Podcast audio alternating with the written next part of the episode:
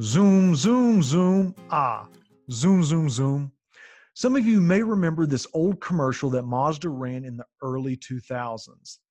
But if you're in Coronacation land, you recognize Zoom as the online video conferencing service. Welcome to Gen Z Deep Dive. I'm your host, Aaron Brown. This is season two, episode seven. With telecommuting on the rise, Zoom video communications, or just Zoom, has been one of, if not the biggest, winner of the COVID crisis. On December 31st, 2019, the day the World Health Organization received reports the China originated COVID virus was out of control, Zoom stock traded at $68.04.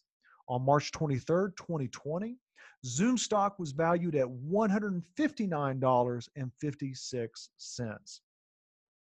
That's a 133% stock value increase in less than 90 days. So, with many Americans turning to Zoom to stay connected, uh, you may be forced to move your meetings to a video conferencing platform. Here are some helpful tips for hosting a tech savvy Zoom meeting. First, train your employees on how to use Zoom. Zoom has a funky launch sequence, so it's good your team familiarizes itself with the settings and how to navigate. One of the biggest challenges is the audio settings. Make sure your team knows how to fix audio in their computer's preferences. Second, identify your main goal for the meeting. Is it to instruct, provide content, or maybe foster dialogue and grow closer? Whatever your goal is, identify it so that you can best use your Zoom guest time wisely.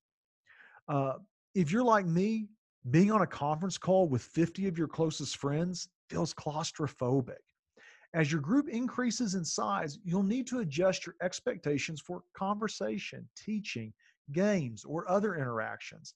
Admittedly, the bigger the size, the more difficult interactions become.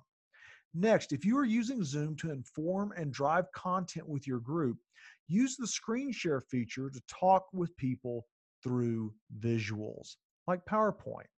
Just make sure you practice these features before you pull a group together. Finally, get creative with playing games online. I hosted a Zoom meeting with a group of millennials the other night. I walked in, hmm, I zoomed in, ill prepared. I was banking on the organics of a tight knit community to drive interaction.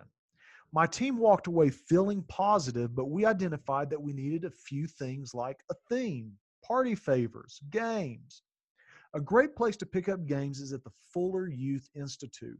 We'll include the link below. So remember, as you're leading your team, especially if it is multi generational, use these tips to foster a fun, collaborative, and meaningful Zoom meeting.